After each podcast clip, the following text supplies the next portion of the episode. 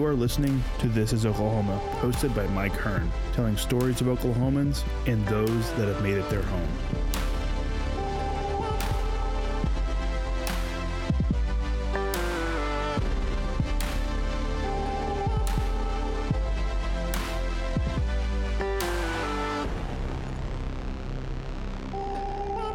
What's going on, guys? Welcome back to another episode of This is Oklahoma. Mike Hearn here, your host, back with another episode, family-related episode today.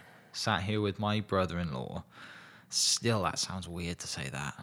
Absolutely. It's weird, isn't it? I regret that decision every day. Yeah, this man is totally responsible for why I'm in the States. And I'm sure we'll get into that story. While you're still here. Still here. Yes. Yeah, true. While I'm still here. We'll definitely get into that. But...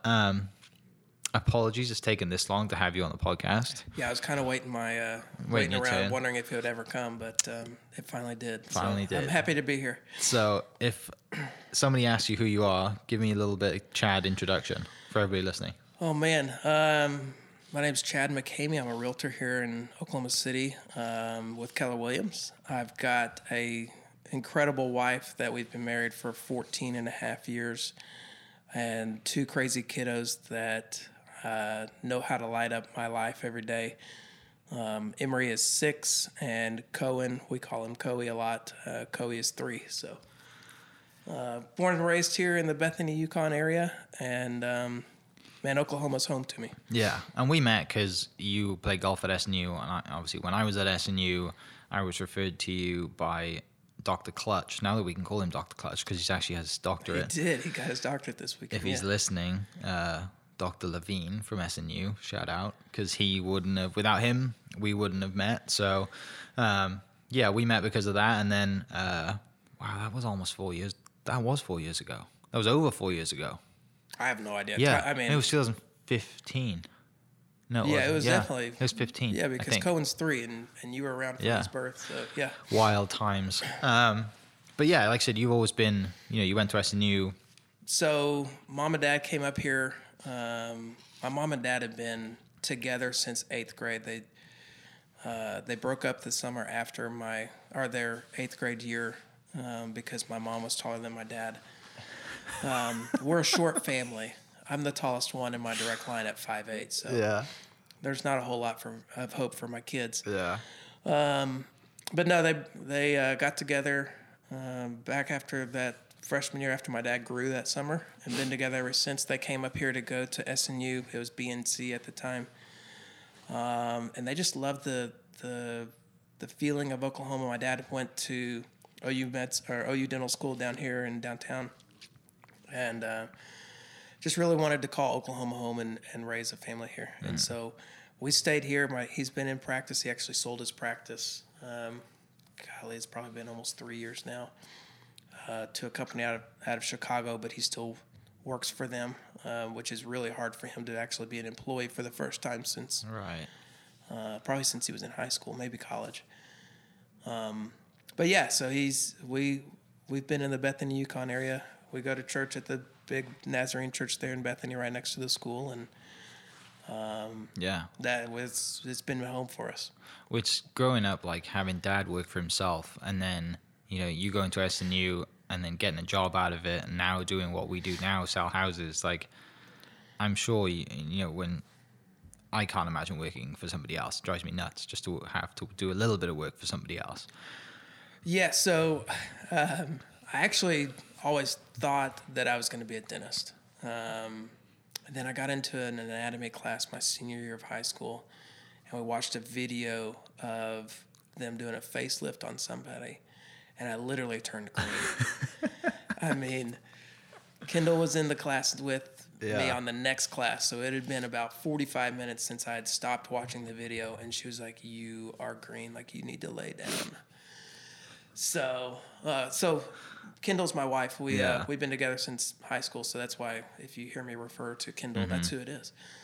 But yeah, so I immediately knew that from there on that I was not going to make it through dissecting a cadaver or anything in the medical field. So,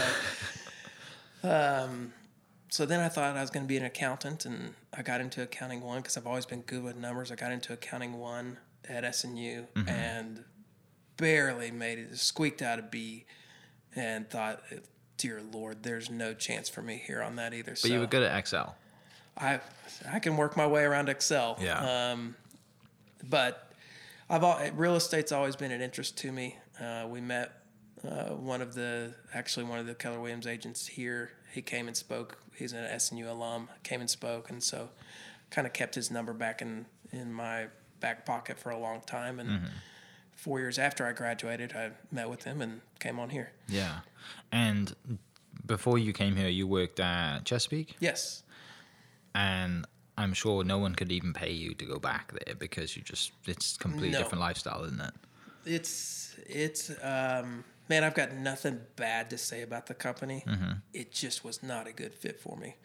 I knew from day one that I was in trouble. Yeah. That it was not a good fit. And 4 years later, I was actually fired. Not like a layoff that you get a severance package or anything like that. It was bought too many company golf balls, you need to leave. It was a straight-up firing. No, actually, they owe me 24 golf balls because... if you're listening. Yeah, if you're listening. You still owe me 24 golf balls because I bought them the week that I got fired and I never got them. And what time of year did they fire you? It was May 28th. Okay. That I got fired. No, sorry, May 26th that I got fired. So you were buying golf balls for the summer season. Well, they had the Chesapeake logo on them, and I'm a little kind of a ball snob. So those were actually just going into a shag bag. Okay. So I had a full shag bag of Chesapeake logos I wouldn't play. Yeah. But I had a full shag bag of Pro V1 Chesapeake logo. Definitely. That's something every golfer prides himself on is how good their practice bag is. Absolutely. Right? And mine are tip-top. Yeah. I don't practice at all, but I have a good practice bag. You better believe it. Yeah. Hey, I'm a grinder out there. Now Coey's out there all the time too, and that's the perfect excuse to be out and practicing hitting balls when your son's like, Papa, we need to go putt. Yeah, both kids kind of got the golf bug. Cohen definitely more than Emery, but man, they love it. Yeah. And I would much rather them be outside than tied to a screen. Emery may have played one video game, and it was at her cousin's house for his birthday. But besides that, I mean, we try and really limit the screens because I just think there's so much more to life than just being tied to a screen. Yeah, I was listening to a podcast a couple of days ago, and the guy was talking about his kids, and he was asking about, what is he getting for Christmas? What is he getting his kid for Christmas? And he said that everything I get them, it revolves around two things. It either revolves around hard work or sports. So he bought them his kid loves he's a skid steer and stuff. So he bought him electric skid steer. So he's either going to be plowing dirt and lead and snow, or he's going to be hitting, stuff. So I thought that was kind of good I'm not a dad, but I think that's kind of cool concept to just have those two rules because you're going to raise kids that work hard and be outside and are competitive. There's a kid... I think he's still a kid that I kind of follow, and his dad used to pay him to read self-help books. His name was Caleb Maddox, and he kind of lights the world on fire. He's 16, 17? He's a millionaire or something? Yeah. He's a public speaker, and man, I'm all for bribing my kids to better themselves. Oh, yeah. And so, man, I'll absolutely pay them to read books. I didn't hear that. That's a really good concept. Heck, my dad paid me to work out for a summer because he just saw us getting lazy over the summer. This was before we could drive. Yeah. So I couldn't go to the golf course every day. Yeah. And so he's like, well, how about if you work out 4 days a week for the whole summer, I'll give you $500 at the end of the summer. I think it's $500. Yeah. Bucks. And as a 14-year-old, steal. Done. Heck, as a 36-year-old, you're going to pay me to go work out for the summer, 4 days a week. I'll do it. Yeah. So growing up, golf was always in and around then.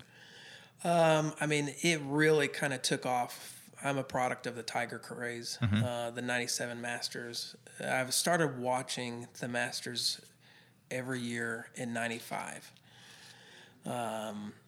and still to this day. I watch every Masters Sunday with my dad. I'll go over to his house. my mom kind of pampers us when I come over. It's almost like you're back in college when you go home for college and you don't have to get up off the couch. Yeah. So Master Sundays are always over at my folks' house watching it with my dad. It's something that I do that on that, and then U.S. Open Sundays, which also happens to be Father's Day. So it's cool now that I've gotten to bring my kids along because they know it's Master Sunday. We're going over to Pop's house and we're watching the Masters. Yeah. So, I mean, I really started to fall in love with golf in 97 with Tiger. Mm-hmm. I grew up playing baseball and basketball. Like I said, I'm the tallest one in my family. At 5'8". So I got cut from my 9th grade basketball team because he literally said, "You're just too short." Now, to be fair to the UConn 9th grade basketball coach in 98-99, I was maybe 4'11", maybe 5 foot. So I was short. Yeah. What position were you playing at this point? At this point, the only position I could play is point guard. Okay. I was so small, but I really didn't have that good of handles. Yeah. So, you could work on your dribbling. I had a good shot. It launched way up in the air because I had to get over everybody. But so he even told me, he's like, you got a good shot. Yeah. We can work on your ball handling, but you're just so short. You need 6 inches short. Yeah. So I needed some stilts, and that didn't ever come. Yeah. So after I got cut from the 9th grade team, this was 98, so Tiger was really starting to pick up. Mm-hmm. I was like, man, you don't have to be tall to play golf. So I started playing golf, and, it's been – I call it my one addiction. And because I could just eat, breathe, and watch. Oh, yeah. I mean, with the kids, I don't watch as much. Like I said, I don't like them watching TV, so I don't watch as much as I used to. But every major, every cup week, we just had the President's Cup, so every cup week, TV is on. Yeah. So, that, like I said, naturally moving to golf because it was just, like I said, you didn't have to have a specific body type to play golf. So you were going to like Hefner and Lincoln and all that kind of stuff, and kind of had mates who played golf as well. What's it? Have mates? Yeah, played golf as well. Mates. Yeah. Yeah. See, he can get away with mates. Yeah. So 98, 99, who would you go to the golf course with? Just some kids from the neighborhood that were starting to get into golf. They got frustrated with it really quickly, and I just. If you ever played golf, it just takes one shot to fall in love. Yeah. And hopefully you can find that one shot again before you start to hate it.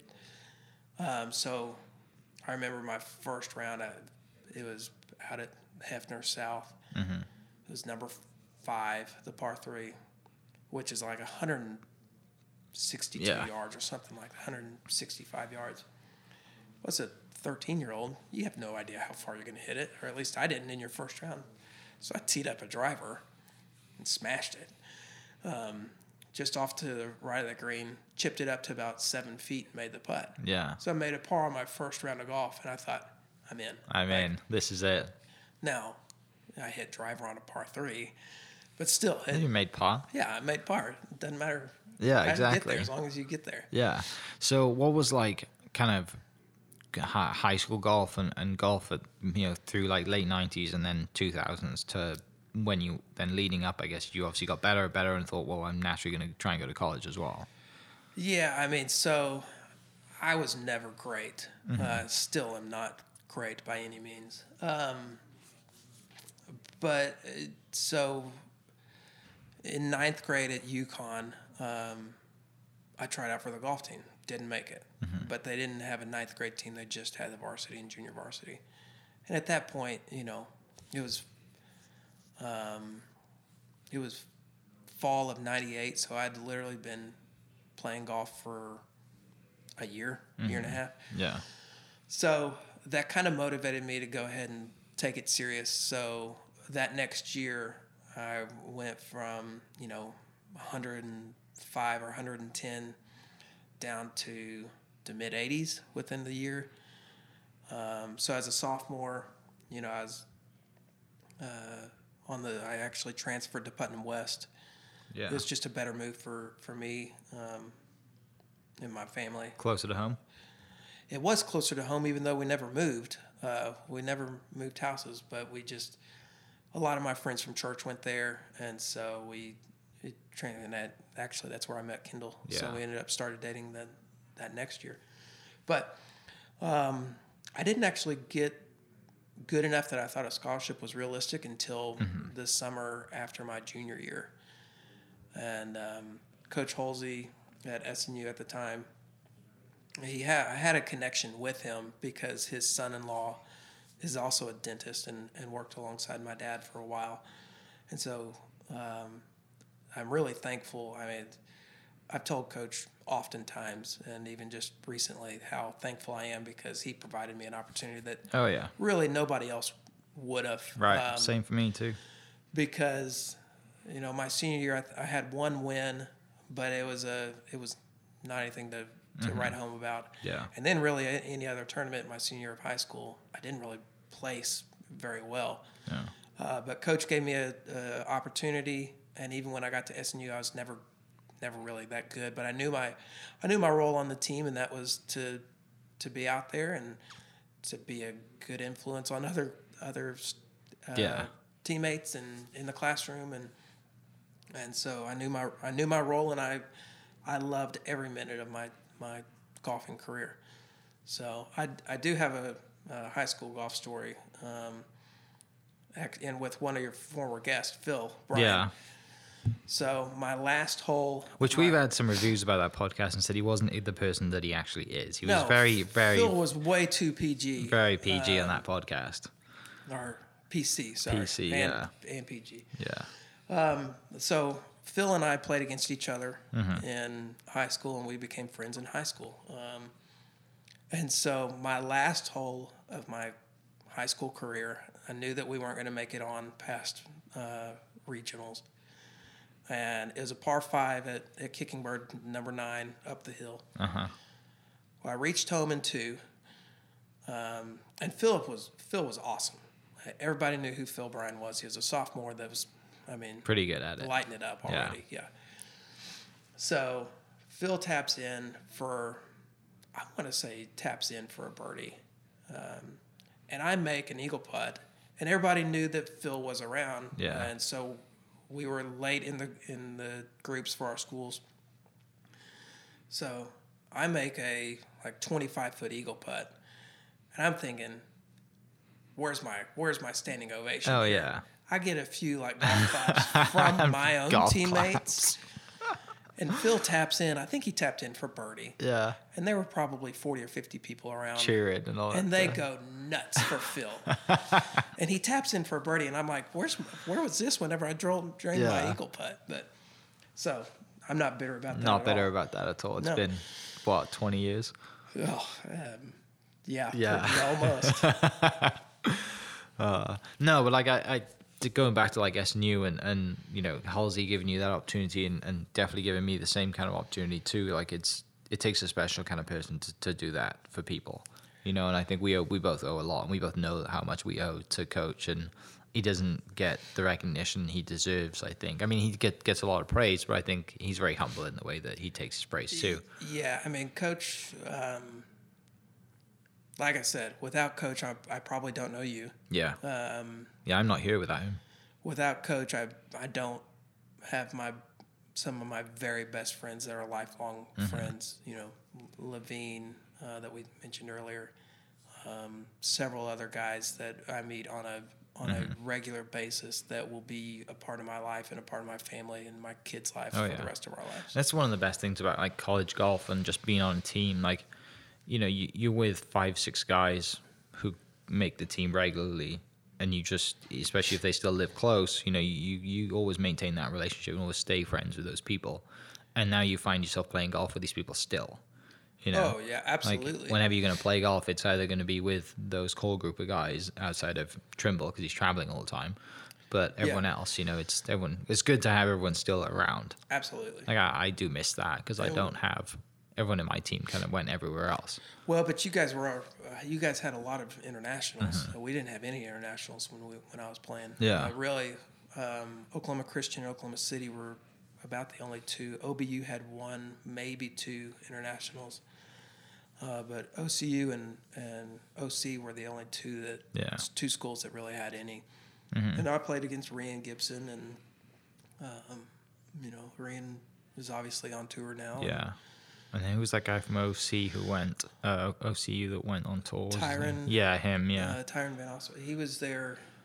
He was a senior my freshman year. Mm-hmm. But like I said, I was never that good, so I didn't travel a whole lot. But I knew my role, and I loved every minute of it. I think, like, for people, listening, or parents who are listening, who have kids that think, what sports should I get my kid into? I think golf is probably one of the only sports where you grow as a person pretty quick. You have to grow up really quick. It's individual, but also you get to play as a team. Like, it has pretty much everything you could think of. Well, yeah, and as a kid, and you're not going to get hit. Especially as a kid, if you're any good, you get asked to play with some older men, and you learn some responsibility and how to communicate with older people and more people of authority, and it's a great networking opportunity.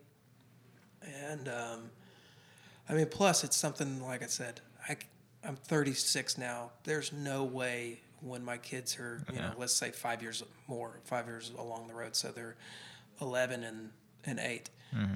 There's no way I can go out and play a basketball game with them. Yeah. Or I can't play baseball with them. I'd probably throw out a shoulder.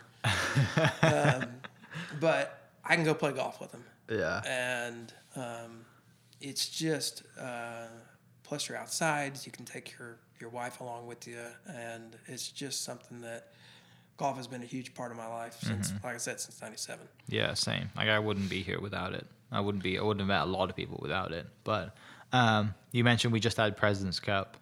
A lot of controversial stuff going on at the President's Cup. Yeah. Even before going into it with the whole Patrick Reed thing. What do you think of that? The whole, like, I don't know. Like, he's not exactly the best image for U.S. golf. With the whole bunker thing. The whole bunker thing. I mean, so my take on the bunker thing is, we saw one perspective. Yeah. Everybody has their own truth. Sometimes the truth is is the same, but from the perspective that I could see, and the only one that really anybody saw other than Patrick Reed himself, is from behind the ball. And I mean, it's very obvious that he moved sand. How close to the ball that was, only Patrick knows. But do I think he should have been penalized for it? Absolutely. Do I think he handled his statements correctly?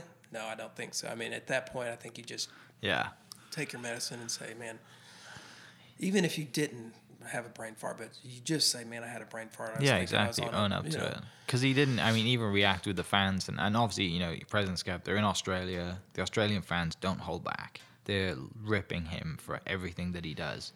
And instead of just being like, okay, great, thanks, I get it. I admit it, I did something wrong.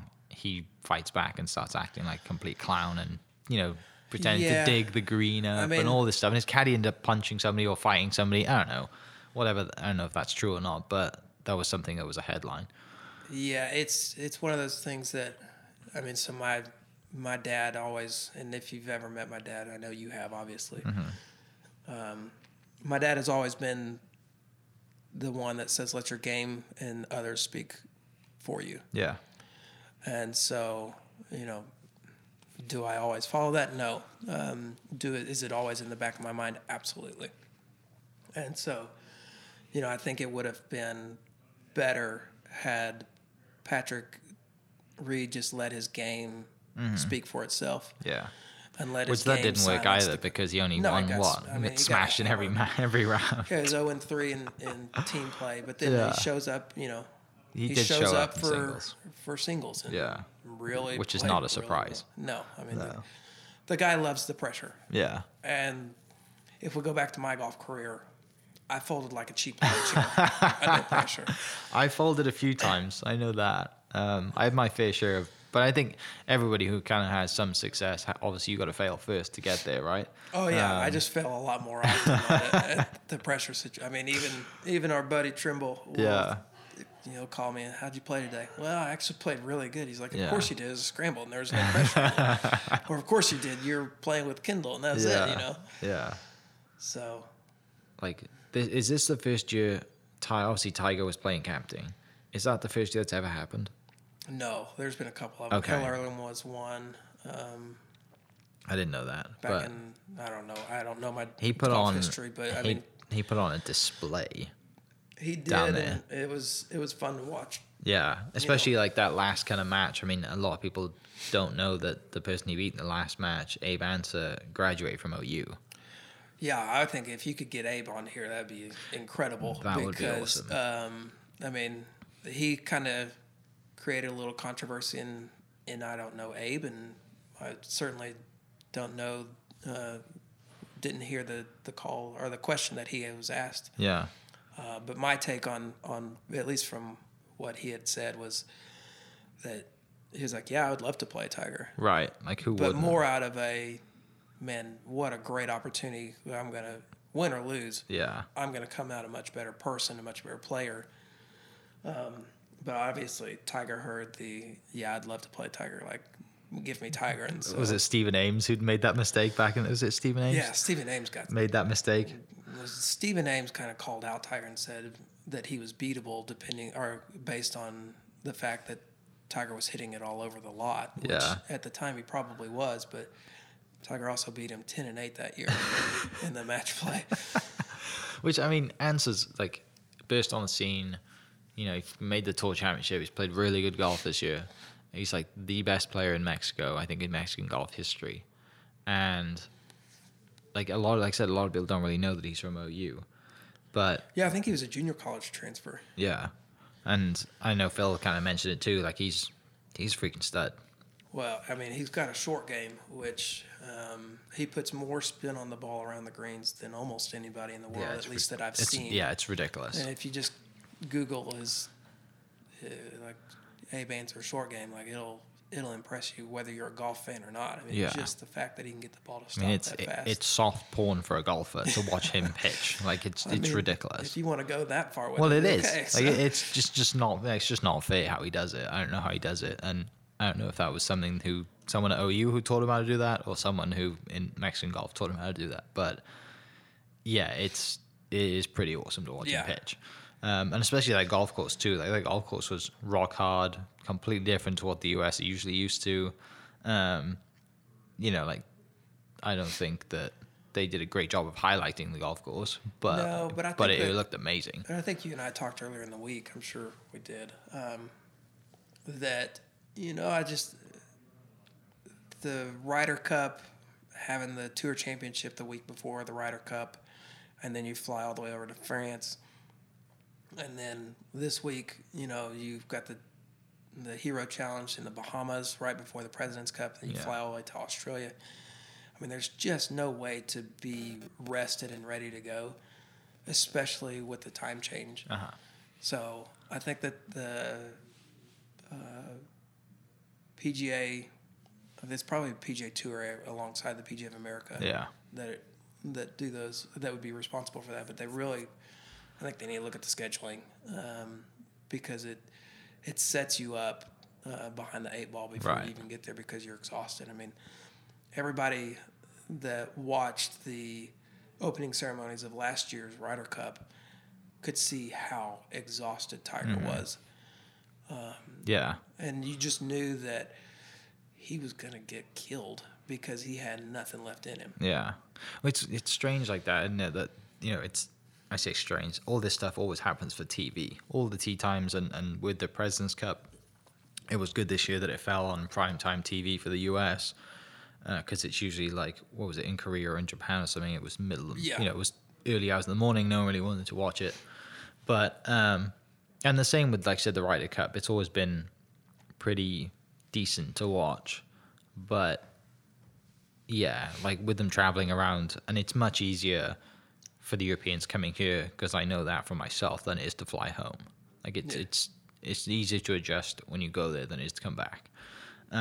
But, you know, and the good thing about the Europeans now is that literally 80% of the team plays in the States. Right. Like, that's, I think, why a lot, you know, plays a lot of factor in how successful they've been the last, what, 10 years of the Ryder Cup? Yeah. Last 4 or 5, I mean, he got destroyed in, where was it, up north 3 years ago, 4 years ago, when it was. When the U.S. won? Yeah, where was that?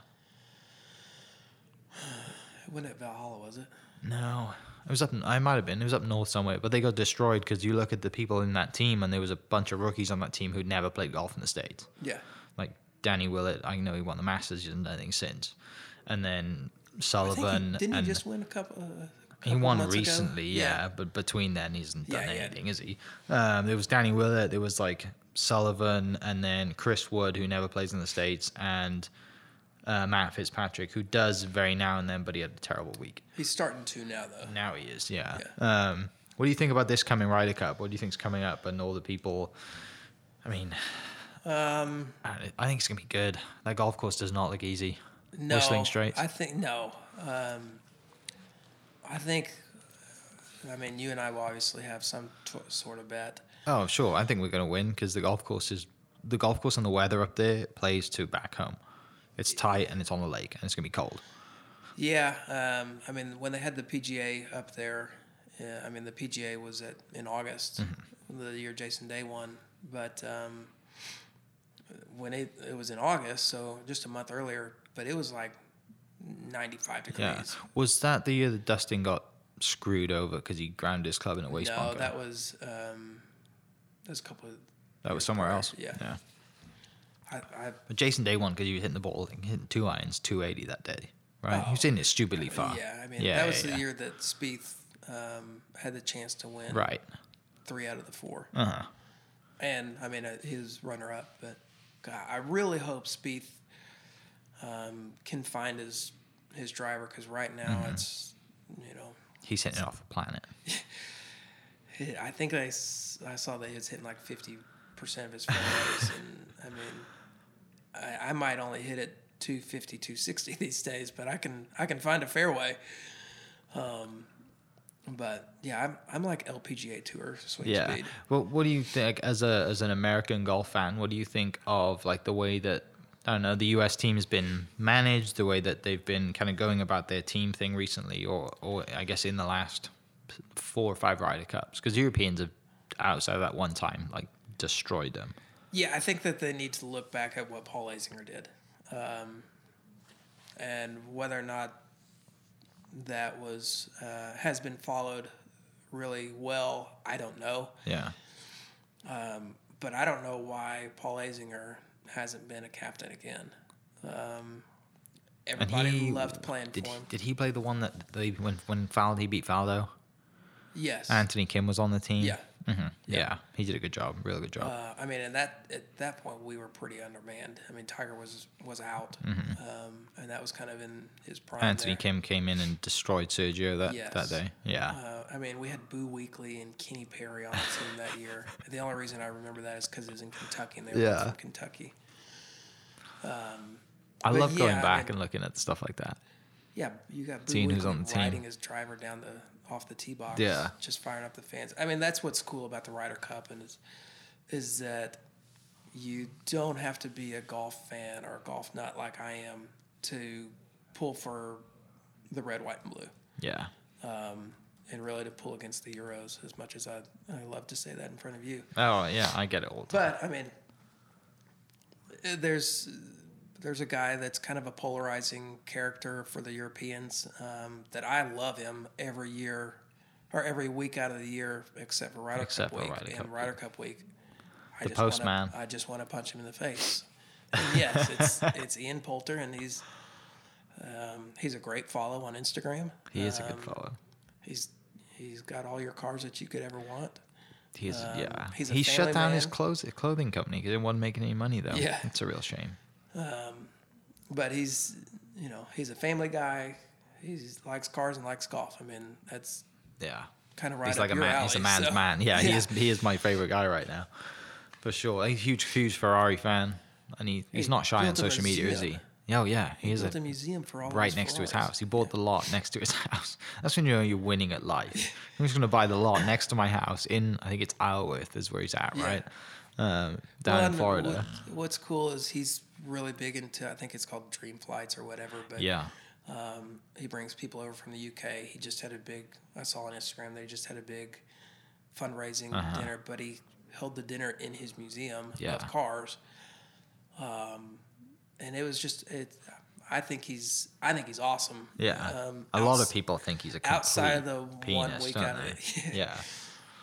Yeah. Cause I think it goes back to Medina, right? That was like the big turning point in his career and why everyone started to really hate him in the States is because he turned around that Saturday afternoon at Medina. Yeah, I mean, with him and Roy. Making all those putts. Yeah, coming down the stretch. It was just... Yeah. That was magical. I really enjoyed that day. I'm sure you did. It was heartbreaking for me. Yeah, I was watching that with at the Broughton family house with Tim and Ray, and Tim couldn't watch it on TV. He had to go and watch it on a different TV. And it was funny because the TV that we were watching it on was like 2 or 3 seconds faster than the one that Tim went downstairs to watch it on. So he could hear me screaming like as...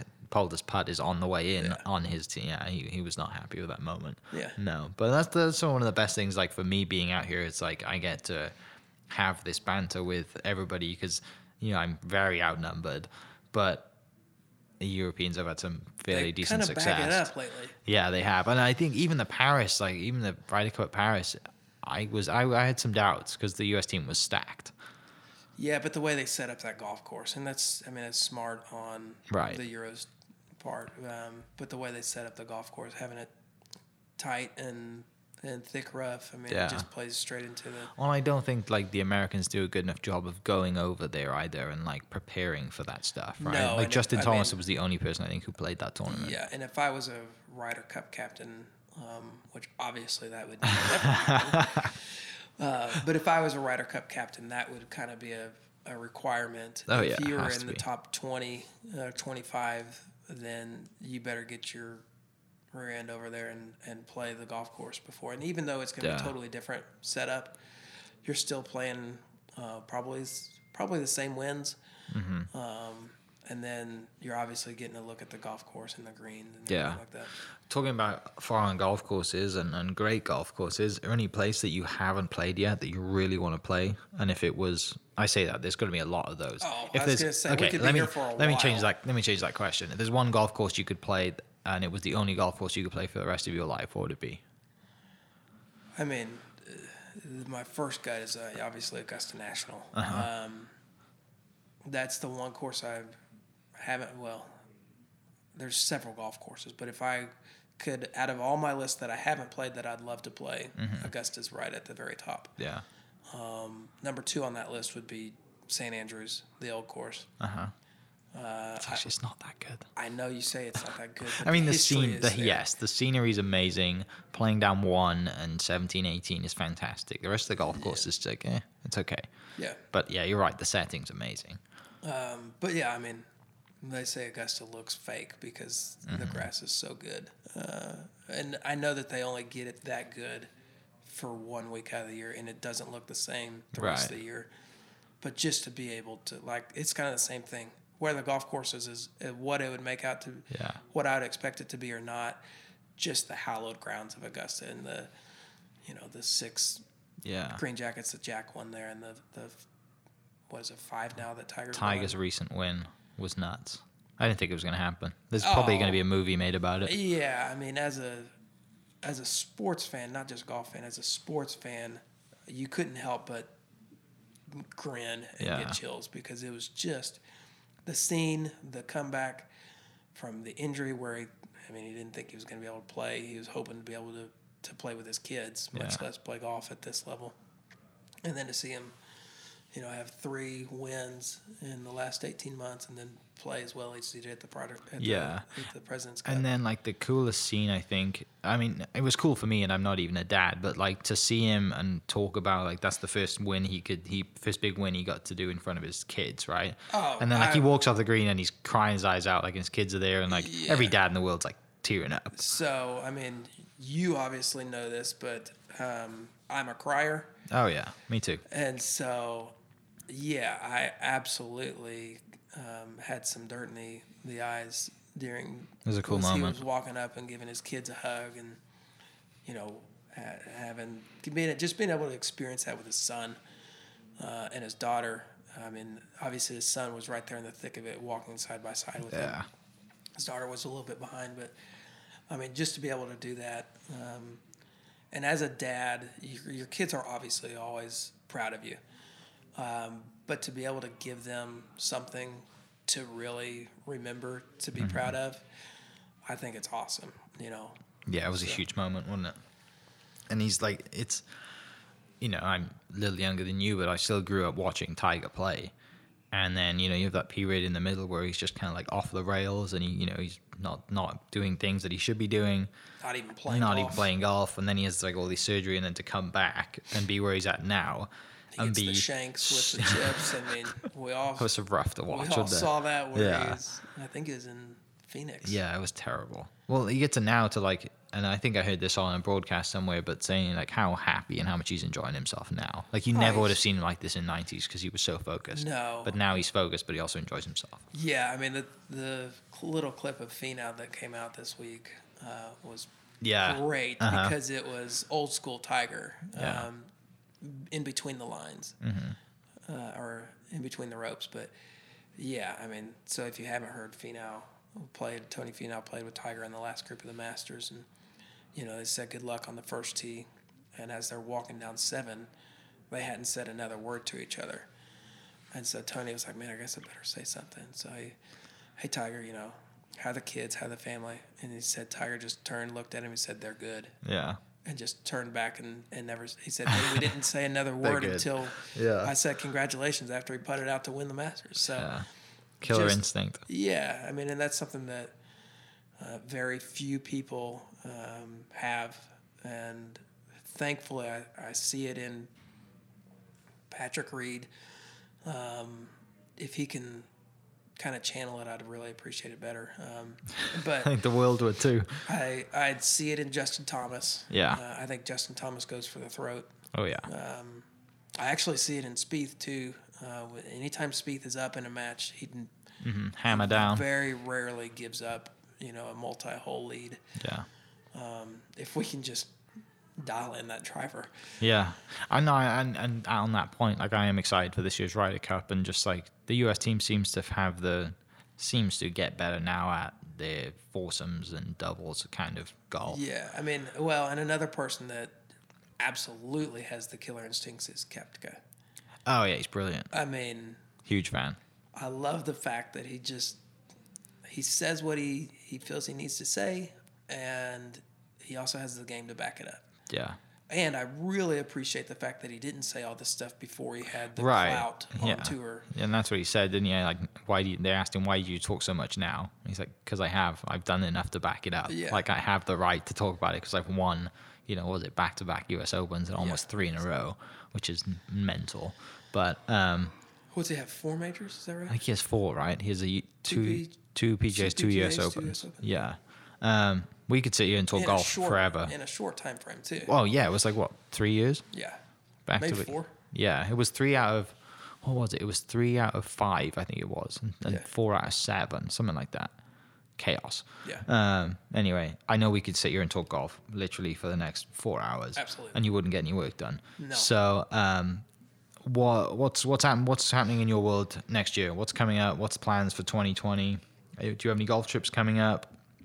Is there anything you want to go do? Yeah, I've got a lot that I want to go do. First and foremost, I'm taking Kendall on a cruise that actually won at a golf tournament. There we go. So that's at the first of the year. I think you and I are going to the beach together. We're going to Florida, right? Yeah. Somewhere in June, July. That'll be sure to take the golf clubs there. Definitely. I think we've got. I'm hoping, hint hint, for a trip down to Austin, right? Yeah, Austin Golf Club. For a guys trip that we did a couple years ago. And then I think we'll also do another golf trip with a couple of my old teammates. Again, this kind of goes back to Coach Holsey. Yeah. that really connected us. But there's a couple of my teammates we used to get together every year. We had a few years off, and then we did it again this last year. That mm-hmm. we just go, and last year was just in Dallas, but we played 4 rounds in 2.5 days and had a blast. Yeah, and Kendall doesn't mind you being away for just 2 days, not being away for the week playing golf. Like some of the golf tournaments I've had to go play. Yeah, like I don't know how Taryn has put up with it. I think she really enjoys a week off. Yeah. And she doesn't listen to this anyway, so it doesn't matter. That's true. But no, I'm looking forward to next year. Definitely some of the golf trips we're going on. We have to find a decent golf course to play in Florida, which I'm sure we can find one. There's plenty down there. And yeah, we need to play more golf because we didn't do a good enough job of it this year. No, our golf course. Partly my problem. Golf course that we normally play. It was under severe construction. But no, this has been awesome. I think definitely we need to have a podcast pre-Ryder Cup and then post-Ryder Cup. Oh. Maybe even a live. I'll definitely do the pre. Yeah. Depending on the results, we'll see what we think about the post. All right. For everyone listening, how can they follow you? How can they get in touch? If they don't want to buy a house from me, how can they buy a house from you? Yeah, honestly, I don't know why you'd want to buy a house from a They just sound good. That's it. Yeah. He just... sounds funny when he talks. Yeah. No, you can get me on probably the best way is Instagram, which is just my first name and last name, so it's just Chad McCamey. Mm-hmm. And that's probably the best way other than an email and a phone number, and I don't know if I want to give you those. Anyway, awesome. Well, I appreciate you sitting with me for 45 minutes and taking 45 minutes out of your day. We didn't even get into how you got here. I know. We can save that for another podcast, I'm sure. But no, I appreciate it. Yeah. And definitely hope everyone listening enjoyed this one, especially probably the boys, 5 people who've listened to this to listen to our golf stuff, and I'm sure they want to be on as well. So if they do, we'll have to sit around the table and just chat golf stories for an hour. But yeah, appreciate you coming on, and guys, we'll catch you next episode. Cheers. Thank you for listening. We are inspired by those around us and hope that you are too. Make sure you subscribe to this podcast on your favorite podcast platform and leave us a review so we can keep telling your stories. For more great Oklahoma content, follow This Is Oklahoma on Facebook and Instagram.